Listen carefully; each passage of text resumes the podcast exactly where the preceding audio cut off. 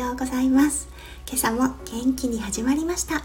オーストラリアから毎日お届け数秒前より元気になれるラジオです。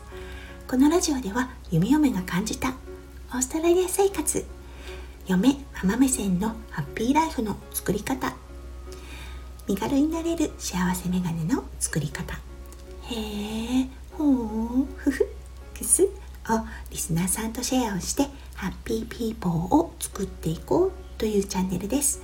パーソナリティは私弓嫁です。11月9日火曜日です。ちょっと朝が早いですね。というのもこれから配信する内容とちょっと関わってきますので皆さんもしよろしかったら最後までお付き合いくださいませ。はい私のお家に新しい家族が増えました。はい。子犬が家にやってきました。うん。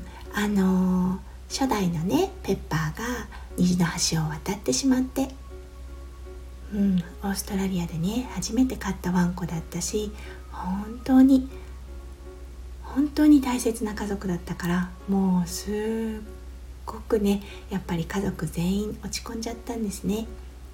でもねこのままじゃいけないよねって思ってワンちゃん探し始めました。当初はね初代ペッパー2代目リッキーと同じように保護犬を探していたんですがこのご時世コロナ禍ということでやはり犬を飼う方がねすごく増えたみたいなんですね。なのでリッキーより年下。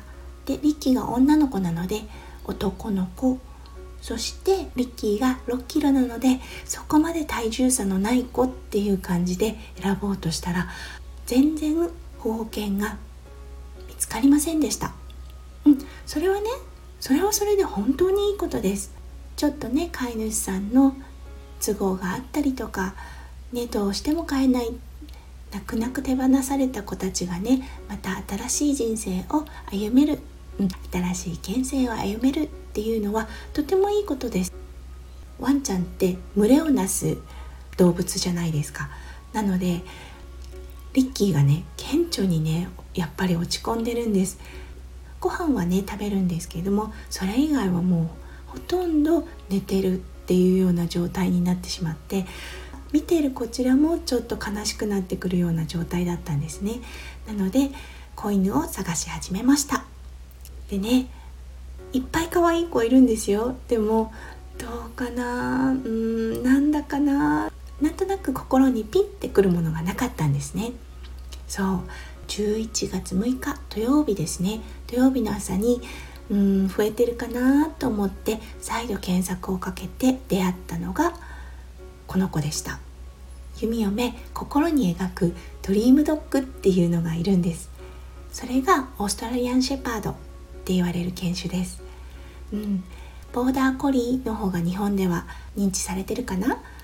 牧羊犬と言われててうん。あのー、知ってる方も多いのではないでしょうか。日々のかなりの運動が必要って言われてる犬種です。そう。で弓嫁のお家を考えた時にねフェンスがね1.2メートルしかないんですよ。全部フェンスで囲いができているのですがうん。あのー、ちょっとね低いかなって思って、うん、そしてあとサイズですね。サイズがオスだと20キロぐらいになる場合もあるっていうことを知っているのでああちょっと合わないなって思ってたんですね。そして土曜日に出会ったこの子この子なんとタイトルが「ボーダーコリークロスダックスフンド」って書いてあったんです。ん？って思って。今まで全く見たことのない犬種というかミックス犬だったのでもうその時点であれ何何だろうこの子って思ったんですね。でもって写真を見てみたらもう一目惚れっていうのはあれですよね。こういうことなんだっていう状態に陥ってしまいました。普段はね YouTuber 夫である翔ちゃんに必ず相談するんです。こんな子見つけたんだけどね。まだいるかどうか確認してもいい？みたいなね。うん。でももう土曜日に関してはすぐ自分でまだこの子犬いますか?」っていうようなメッセージを送りました。もちろんねお父さんとお母さんの体重聞くの忘れなかったですよ、うん、子犬がどれくらい大きくなるかっていうのがわかるのでね。はい。帰ってきた返信がお母さんがボーダーコリー。15キロの子。お父さんがダックスフンド。5キロの子ということでぴったりって思ったんですね。それで11月8日会いに行くことができその写真の子がまだいたんです。その子犬を売っていた家族だったんですが、うん、なんかねいろいろあったみたいで例えばあの「興味があるんだけど」って言って「じゃああの何日に行くね」ってっていう状態だったんですけれども、うん、当日になってキャンセルになったとか結構ねなんかドタバタ劇があったようで生まれた4匹全員いたんですね。なので弓嫁たちはその4匹の中から1匹選ばせてもらいましたでリキとねあの相性テストみたいなのしたんですね弓嫁新しいワンちゃんを、えーと、お家に入れる時の必ず見ているポイントっていうのがあってお互いがお互いを無視できるか過干渉しないかっていうことなんですね。もちろんねあのもう最初からすごく仲良くできるワンちゃんっていると思うんですね。ただ初代ペッパーも2代目リッキーもやはり保護犬なのでねちょっとあのそういうタイプではないんですね。うん、なのでポイント見るポイントはお互いがお互いを無視できるかっていうことなんですね。であのうちにご縁があった子。うん、確かにねまだ子犬なので近寄ったりします。ただあの力が来ないでっていう感じで言ったらすぐお腹を見せて服従のポーズを取る子でした。はいそして4匹の中から力が一番相性がいいな、うん、この子だったら大丈夫そうだなって思った子があの写真で見た子だったんです。ねえご縁ってありますよね。うん。そうやっぱりね写真とかから出るオーラとかってあると思いません？あこの子ならいけるかもこの子がいいなっていう感覚がもうねあのうん。でもねやっぱり不安じゃないですか。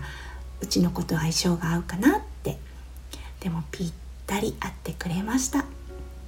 ダックスフンド飼ってる方うん多分ああそうそうって言われるかもしれませんがこの子も目の上にマロ眉があります。そう名前をね考えたんです。いろいろ考えたんですけれども子犬からね飼うことってまずこれからの私たちの人生でそうそうないよねっていうことでやっぱり日本語の名前がいいねってていうことで日本語の名前を付けたいと思いました。そしてこの子の口調でもある目の上のマロ眉はい。ご想像できますでしょうか？名前はマロになりました。これからマロくんちょこちょこ配信でも登場してくると思いますので皆様どうぞよろしくお願いします。はいやっぱりね子犬ですからね。現在おしっこトレーニング中です。弓嫁は息子くんを授乳してた頃を思い出すかのようなこのおしっこルーティン。ちょっとね眠い眼だったんですが目が早く覚めてしまったのでこの朝の配信をさせていただきました。うん、あのねご近所のこともあるのでちょっと声のトーンを落としての配信となりました。最後まで聞いてくださってありがとうございます。午後の配信またするつもりですので皆さんもしお時間があれば午後の配信もぜひ遊びに来てくださいね。今日はうちに来てくれた新しい家族の紹介をさせていただきました。皆さんの一日がねキラキラのいっぱい詰まった素敵な一日となりますよう弓嫁オーストラリアより心からお祈りいたしております。最後まで聞いてくださってありがとうございます。それじゃ皆さん良い一日を。弓嫁ラジオ弓嫁でした。じゃあね。バイバイ。